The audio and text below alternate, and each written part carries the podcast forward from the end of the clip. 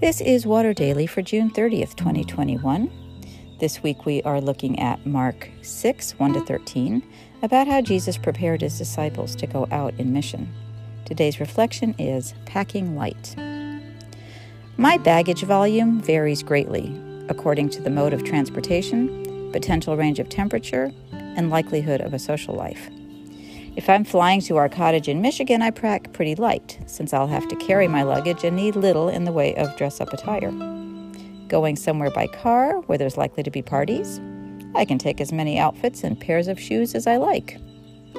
I would have flunked Jesus' Packing 101. As he headed out on another teaching tour, he sent his disciples out too.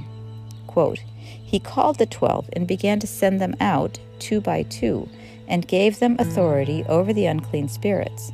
He ordered them to take nothing for their journey except a staff, no bread, no bag, no money in their belts, but to wear sandals and not to put on two tunics. I guess he didn't mean sandals in seven colors, did he? They were to carry nothing no luggage, no change of clothes, no money.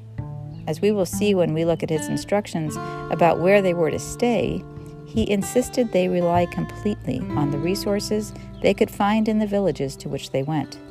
They had to live by faith and the Spirit's guidance. Could we do this for even one day? Some do, others have tried it. I know of a bishop who lived homeless in New York City for a month. And there is Barbara Ehrenreich's experience, detailed in her book Nickel and Dimed, in which she attempted to live in America on minimum wage jobs which would be even more challenging today. I don't think many of us would get very far.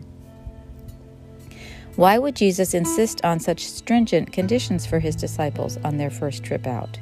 To go with nothing? No money, no safety net? Perhaps it's because he didn't send them out with nothing. For one thing, he sent them out in twos. Nobody went alone. And he sent them with the Spirit's power and authority over unclean spirits.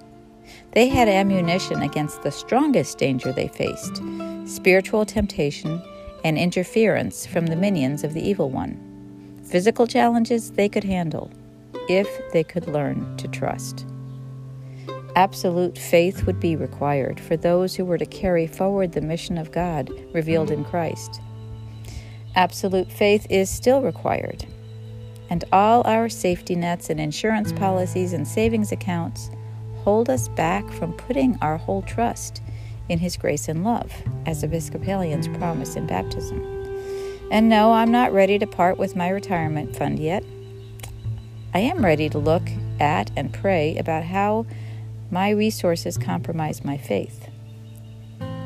St. Francis of Assisi, when he renounced his family's wealth and severed his relationship with his father, even took off his clothes so as to carry nothing from that life with him.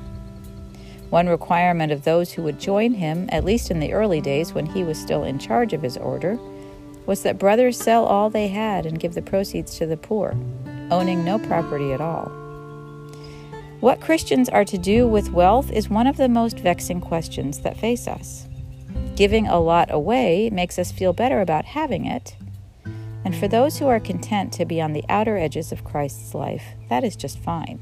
Jesus did commend generosity. But for those who would be his closest followers, I suspect our baggage is weighing us down more than we'd like to contemplate. What can we part with today?